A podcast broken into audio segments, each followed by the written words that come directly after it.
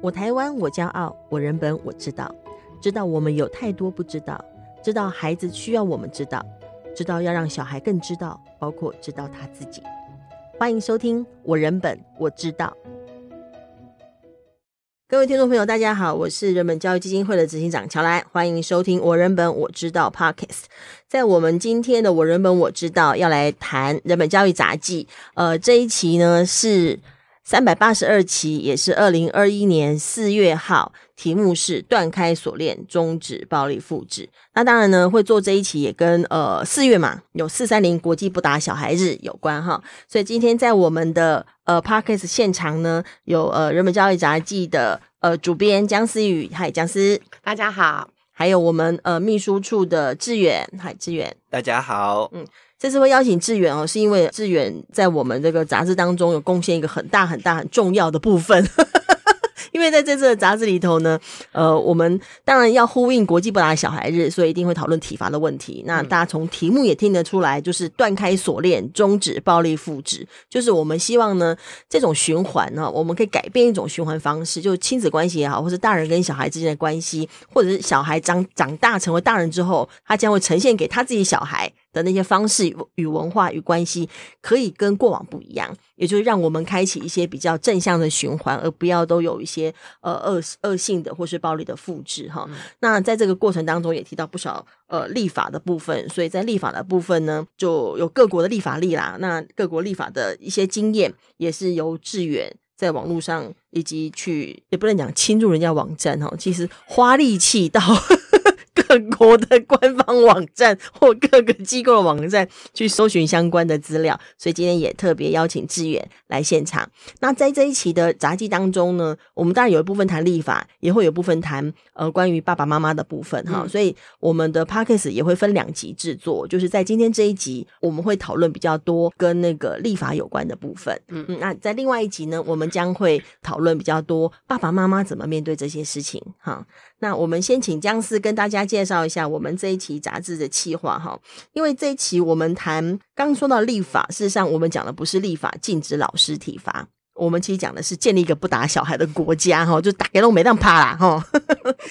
那这个你先来谈一下这个期企划的的这个设想，为什么我们会谈这个立法的部分？那以及有哪些部分是让你印象比较深刻的？立法禁止家庭体罚这件事情，呃，难度其实非常非常的高。就是从基金会成立到现在，我们都一直放在心上。对，其实我们谈的比较会是立法禁止老师体罚。对，对，过去我们比较少谈禁止家庭的部分。刚开始的时候，然后但零两千零六年的时候，就是已经立法禁止老师体罚了嘛。嗯嗯。然后其实我那个时候我记得非常非常清楚，就是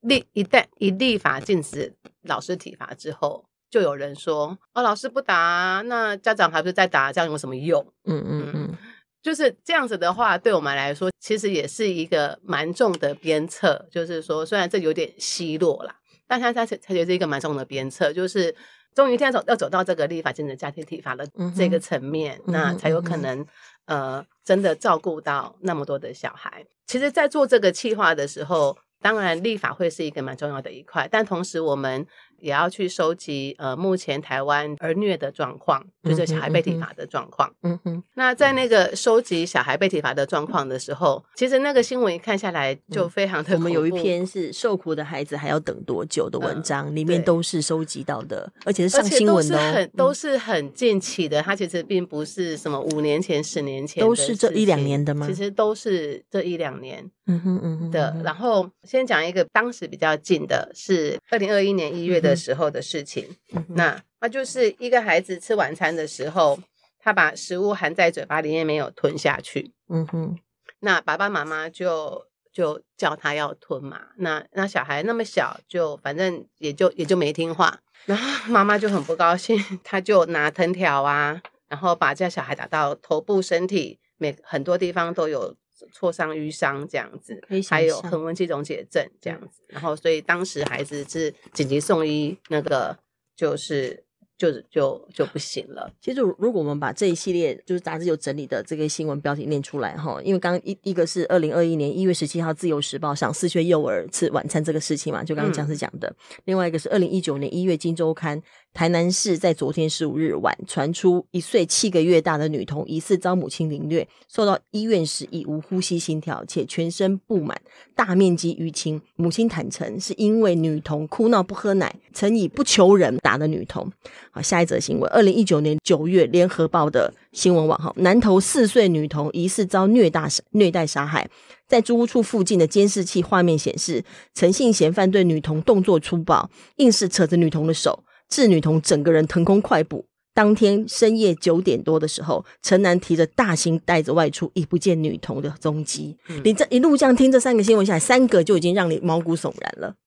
四岁、一岁七个月，很难受哈。嗯，那但是在这个状况之下，到底我们台湾社会的反应是什么？我们知道说，并不是每一个人都预备生小孩出来虐待他，但是一旦我们有一些做法或有一些对待孩子的方式跟态度，我们没有觉察到，有些情绪也同时出来了，或者是我们没有意识到，我们我们习惯的管教方式，其实可能会变成最后发展这么严重的，嗯、那其实就可能会带来一些悲剧。就是所以当时，嗯、当时江诗提到说，整理这个文章这个过程，其实压力还蛮大的哈。对，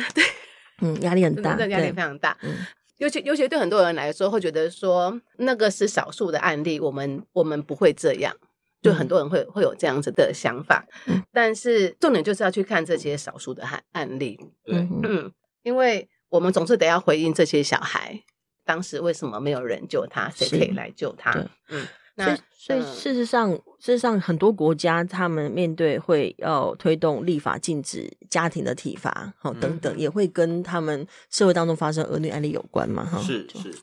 呃，这边要特别讲一下哈，其实邻近国家日本跟韩国，他们都有做一些法律上的修正哈，来禁止体罚，那都是跟我们刚才提到的严重儿虐事件，尤其是致死的儿虐事件有关系，但。我我觉得啦，就是各国之间呢、啊，他们处理这件事情，政府的态度有一点不同。嗯哼，嗯哼，像是韩国跟日本政府，他们透过公开一些研究，他们会发现说，这些体罚行为都是从小的管教开始的。嗯哼，所以从小的管教开始，你越过了暴力的这个这条界限，嗯，你开始施行暴力之后，那接下来那个严重程度就会开始升高，那最终当然就会发展到致死的案件。嗯哼，嗯哼，对，但是。台湾目前为止，政府比较没有这方面的眼光。政府说我会严惩这个人，嗯哼，那台湾民众反应也蛮往严惩的方向，而不是说我要透过制度保护后面的人。因为这些案例哈，对台湾人来讲，也是会让人很生气的事情。所以他们就会说要重刑啦、啊，然后那个什么呃呃，你虐待儿童致死要给他死刑啦、啊，然后带人包围他们家，对，然后就去表示我好有正义感呐、啊，哈，我们大家都很有正义感，我们很在乎，然后呢就就没有了。但是日本跟韩国是有检讨的，嗯、他们发现从你允许体罚开始，事情就会往不好的方向发展。嗯哼，那个开端，这些案件都有同一个开端，就是。这些国家当时体罚都是有某种程度的合法，至少打手心、打屁股这些事情是在当时在这些国家是不会被法律处罚的。所以，我们这一次有一个呃专篇的文章在在谈那个世界各国立法禁止家庭体罚的现况。那就除了日本、韩国之外，就还有很很多的国家这样。那有一个比较有趣的现象，就是呃很多新兴的国家，其实他们都是新兴国家，就是说很晚才成立的国家，不是养猩猩的国家。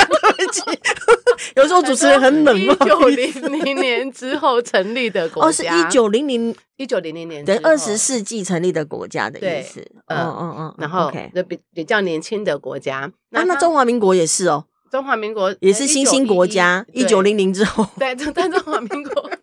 哎呀，台湾也即将是二战之后啦，其实蛮多这些都是二战之后成立的国家。他好像是一九四九年，一九四九之后，嗯，那就中华人民共和国。对不起。哎，他们有立法禁止家家庭体罚吗？好像他们禁止老师体罚，禁止老师体罚。嗯、好，反正就是这一堆一九四九之后的国家，他们都是在宪法上面立法禁止体罚的。哦，这些国家会有什么？有会有谁呢？这些国家有谁？像他在在那个来来说一下哈，就是呃，有有一个是欧盟。哦，欧欧盟就本身也可以欧盟当成一个很多了嘛，对不对？那欧盟他们就是在宪法上面，他们就是完全反映了儿童权利公约的内容。那另外，就大家可能名字会听得比较陌生一点，像东帝汶啊、土耳其啊，嗯、呃，土耳其、巴西都还算熟悉，厄瓜多，哎，巴巴西这个写法就很直接哈，他说巴西宪法明定儿童免于、嗯、免于就不可以让他受到嘛，哈，免于任何形式的疏忽、歧视、剥削、暴力、虐待和压迫，哎，他直接写在他的宪法当中，嗯嗯嗯嗯，是立在宪法里面的。嗯、那这这卷会说宪法之后还有那个相关的那个执行的法律，因为之前我们跟志友我们也有在提这个事情嘛，对。嗯因为呃，儿童权利公约要求的当然就是要禁止一切形式的身心暴力哈。嗯。那从刚刚的那些宪法立法例可以看到，有些国家确实是有把这个精神直接放到宪法里面的，那个对国那个国家内人的影响力会比较高。因为像我们现在有那个儿童权利公约施行法哈，公约是我们国家的法律之一，但是它目前的效果呢，我们比较难看到直接的效果。嗯哼。哦，那这些效果都还在。努力的发展啦。哎、欸，对不起哦，我我作为一个好像作为一个推动者问这个问题很诡异啦哈。但是你想想看哦，如果儿少呃儿童权利公约施行法都效都如你所说效用不大，那为什么提到宪法有效？就是难道只是法律的问题吗？它其实有一个，就是每一个法律立出来，嗯、其实尤其在民主国家哈，它都有一个过程，嗯、是要么政府说服人民，嗯、要么人民很生气要求政府改，两边一起的也有机会。嗯哼，好。那我是不是就顺便谈一下韩国的立法经验？好，韩国立法经验是这样子哈，他们二零一四年发生了一个魏州的儿童虐待致死的事件。那他们国家正式的程度是，他们组成了一个真相调查委员会，嗯哼，来调查这个。来之后出了一个叫李淑贤报告书，什么什么？李淑贤报告就是这小孩的名字吗？诶，这个我要李淑贤报告书。李淑贤报告书，对，嗯，就是当初那个虐待致死案件的调查会发表的哈。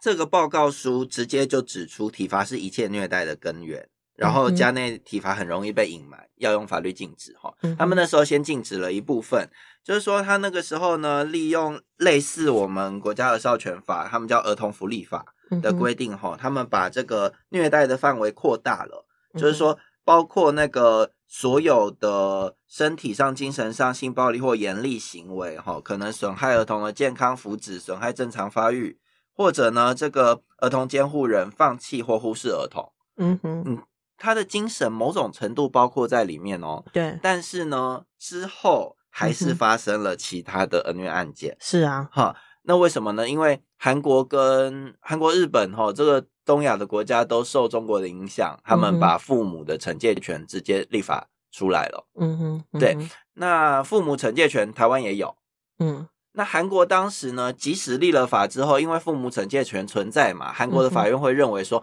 那某一种程度的体罚我还是接受啊。嗯，我们刚才说打手心、打屁股这些，我们都还是接受。因为它是惩戒权的范围，嗯嗯、所以所以其他法律说他违法的时候，这边主却违法，就是他、嗯、我不算他阻却违法，对，这要帮大家讲一下，主却违法就是说，虽然呢，其他的法律会说你这样子打他是违法的，对，嗯，但是呢，由于这个法令上面太具备惩戒权，对，然后另外那个法律就没有没有办法说他这样子违法，他就说啊，因因为你是父母嘛，具备惩戒权嘛，所以这样打小孩没有关系，对，嗯、他依法被认为有惩戒的权限。嗯哼，对，这这这个其实啊，在我们我们碰到的校园案件也有类似的问题啊。对，他他就是法官认为说，但是法官自己讲他有这种管教权哦。嗯、法官认为说，这是小，这是这个幼稚园小孩呢，是因为受管教，老师要辅导他跟管教他，所以老师拿胶带把他绑绑在椅子上，没关系，就这个意思，对不对？但他其实是有问题的。对，嗯、所以他的他的核心是他指出两件事情，第一个是我们刚才有谈到，体罚是一切虐待的根源啊。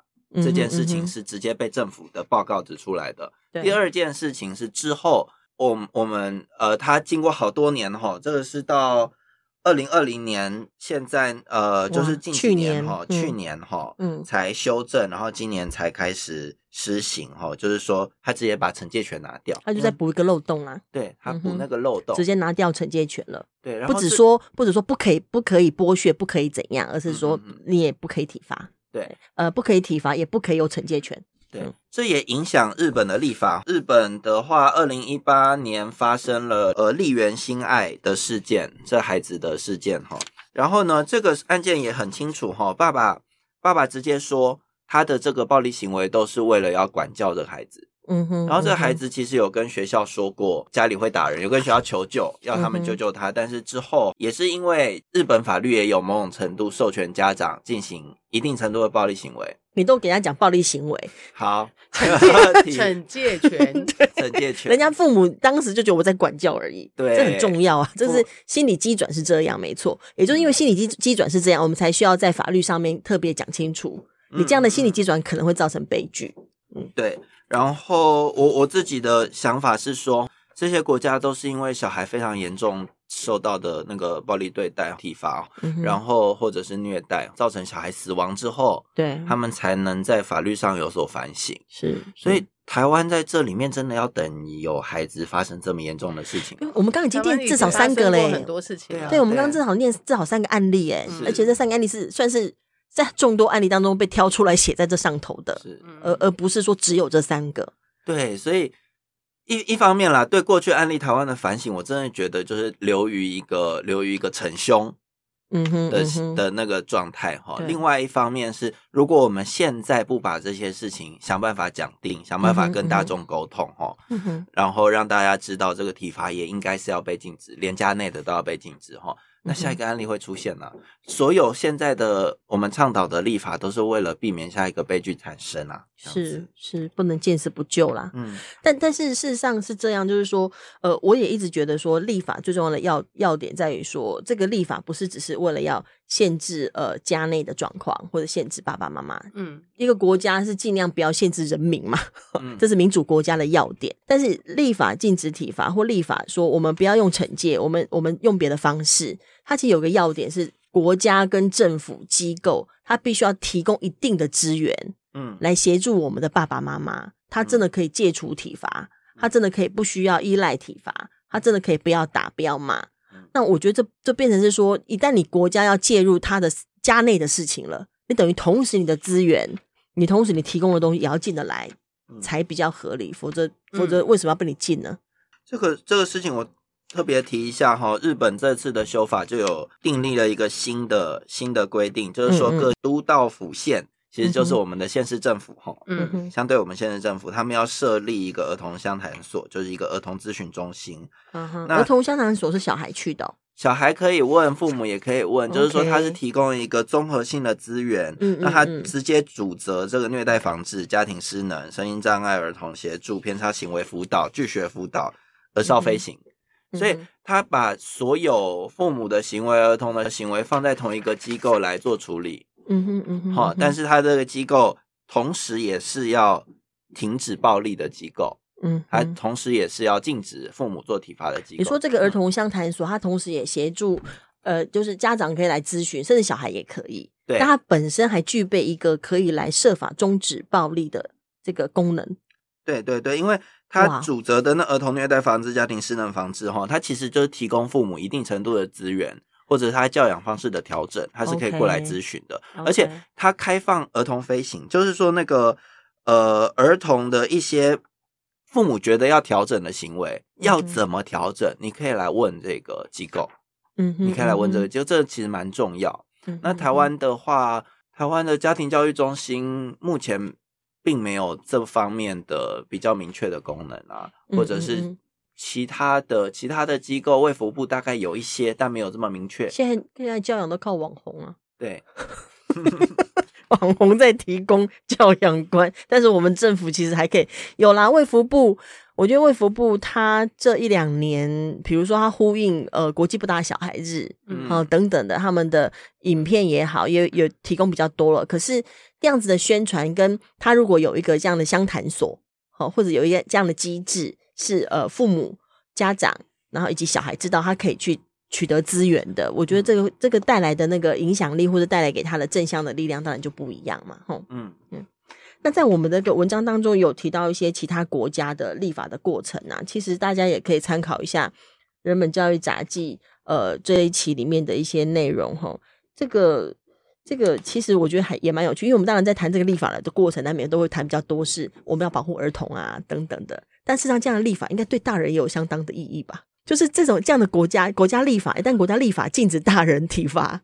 国家立法好我们要好好保护小孩，但对家长呢？对家长有没有正向意义？应该是有啦，哈，是吗？可以请两位阐述一下，我们这个这样的立法对家长到底有没有什么样的正向意义？就是有时候你必须要去除一些非常容易、非常低成本的管教方式，齁，你才可以开始发展一些跟孩子真的好的相处方式。那个好的相处方式回回一定会回馈到家长身上，齁。我们自己基金会有营队嘛，然后我们营队中。每次会觉得说哦，特别特别难，呃，特别难沟通，或者是他的行为上跟别人相处上有一些困难的孩子，哈，基本上家里都会打小孩。嗯哼，那这些在孩子身上的那个不好的发展，哈，他都会变成他的行为回馈给所有人，当然包括他家长啊。你要先停止这个暴力的循环，那个暴力的 循环，那谁来停止呢？大人比较有能力停止啊。嗯哼嗯哼，对，那个一定会要时间啦，但他之后会正向回馈到家长这边。嗯，那法律的话，就是直接告诉你说，哎，这个我真的不要让你再做，体罚我真的不要让你再做了。嗯哼，那之后你们再发展其他比较好的方式啊。嗯哼，大人才有一个机会啦，不然你一直打打这么方便，你会忘记还有其他机会。对，嗯，给大人一个机会。对。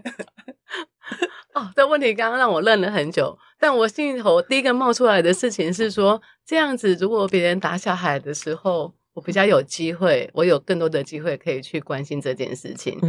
我觉得基本上，其实我们很难看到别人受苦。嗯哼，那呃，以前其实是妇女就是被家暴的问题嘛。对。对，那那没有家暴法的时候，其实你也不知道拿那个吵架的夫妻怎么办才好。嗯、那所以呃，立法禁止家庭体罚，呃，有一个好处是可以让大家一起来顾小孩，嗯、而不要只是失能的父母或者是能力不足的父母在照顾这个小孩。嗯、我觉得这还蛮重要的。嗯，这是一个蛮有趣的切入点，就是说。大家师出更有名，然后 就是说，那个所谓的呃，一个小孩的成长是要靠一个一个村落，一整个村落的共同的力量。嗯，他有另外一个具体呈现，就是当别人在遇到一些，他也许他就是压起来情绪失控，也许他碰到一些困难，哈，就是我指的是大人碰到一些困难跟挑战，而他他做出一些可能他将来会后悔的事情的时候，你更师出有名的可以来协助这个大人，可以踩刹车，嗯，然后能够让那个悲剧不需要再往后延伸。而事实上，这也会是一个呃，所谓大家共同来照顾孩子的一个蛮重要的概念的呈现哈。那我在猜，其实也如同杂志之所以名称叫“断开锁链”哈，这个“断开锁链”除了在讲说是要终止恶性恶性的循环，终止暴力的复制，我一直觉得那个锁链这个这个意象是很有趣，因为以前我们最常讲锁链是有两头的，嗯，就是一头是爸爸妈妈，一头是小孩。当某个事情绑住小孩的时候，其实也在同时绑住爸爸妈妈。也就是说，某一些状况，也许也许父母他碰到一些情境，碰到一些小孩，他不知道如何对待，然后碰到一些挑战，然后他自己也情绪上来了。那几乎没有一个爸爸妈妈在打小孩之后不后悔的，几乎没有，通常都是后悔跟心里面难受的，否则不会有那么多的顿词说都是因为他，谁叫他不守规定，好，谁叫他坏，谁叫他如何，谁叫他就上了车之后就坐不住，他就是屁股长虫。没办法坐下来，一个爸妈会说这么多小孩看起来像是小孩小孩的坏话，哈，好像批评小孩，说小孩有问题，所以我只好打他。但事实上，大部分是爸爸妈妈面临自己的困难，而且他知道说这样做没有那么对，而且他在打小孩的过程、骂小孩过程，他心里也难受，因为所有的打骂都有后作用力。当他难受，他必须用一个方法来说，就是他坏，所以我只好打他。所以，当你听到父母会这样说，爸爸妈妈会这样说，表示他心里有点知道这个方式没有很好。这个方式对孩子有伤害，这个方式对他也带来伤害，对他们关系也带来伤害。当他在这个锁链的时候，锁在这两头，他一直绑住这个锁链，他没有办法断开。那当我们有一个这样子推动，当有一个法令来协助你断开锁链的时候，其实我觉得是让小孩跟父母都得到新的机会跟自由。而且也让呃这个社会能够得到一个新的眼光，就是我们要如何共同来照顾我们的孩子，能够有一个好的成长的环境，而它是我们共同大家的事情。定在宪法呢，国家呢，宪法当然是我们跟国家的合约书啊，但是表示国家有责，也表示我们这个国家要迈向一个方向。那当然这是一条一条长路啦。我们今天的呃谈话也算是一个起步跟开始，因为人本教育基金会。人本教育杂记，我们长期在推动，呃，爸爸妈妈不要依赖体罚，我们推动与孩子立约，我们走的路线一定是提供资源，提供爱的手册，协助爸爸妈妈不需要依赖体罚，不需要依赖打骂，也希望他们大家可以自由一点哈，被那个锁锁链要断开。但是我们是首度这么的直接提出来说，我们要来考虑推动立法。嗯嗯，一方面我们也是觉得整个社会的迈向的成熟，有这个机会有这样的对话；一方面我们也认为政府要承担更大的责任。一一方面确实我们也看到很多让人伤心的案件。我们不可以再这么的呃，以为说我们再继续推动与孩子立约就足以面对社会现象。我们需要更更多的呃推动，能够让这个整个社会，我们可以走向一个不要再让悲剧发生的社会。嗯，那、啊、最后两位有没有什么还要再补充的吗？我们是最后的时间喽，啊，结束了，要、啊、跟大家说拜拜喽。好好好，最后的机会哦。就是就是我们刚才说日本它的立法有受到韩国的影响嘛。那他的做法是说，哈，我直接在法律写明，哈，你的管、你的、你的惩戒权不包含什么什么什么，就是现在不包含暴力对待啦，不包含那个，甚至精神暴力也不在包含的范围里面，他是写清楚的嘛，所以呢，他之后这样的行为就有机会被处罚，这是一个部分了。然后我们刚才说那个儿童相谈所，哈，因为它本身也像我们的那个儿少保护机构一样，所以他本来就是会介入个案。当一个人，哈，你又介入个案。你又要统整法律，你又要提供管教孩子的方式，比较好的方式的时候，哈，他比较能够整全的去看这个父母跟儿童的关系。这是我我补充一下，为什么我认为这样子一个机制，哈，也许比较能够帮上忙。这样子，嗯，好，感谢。那接着请姜丝。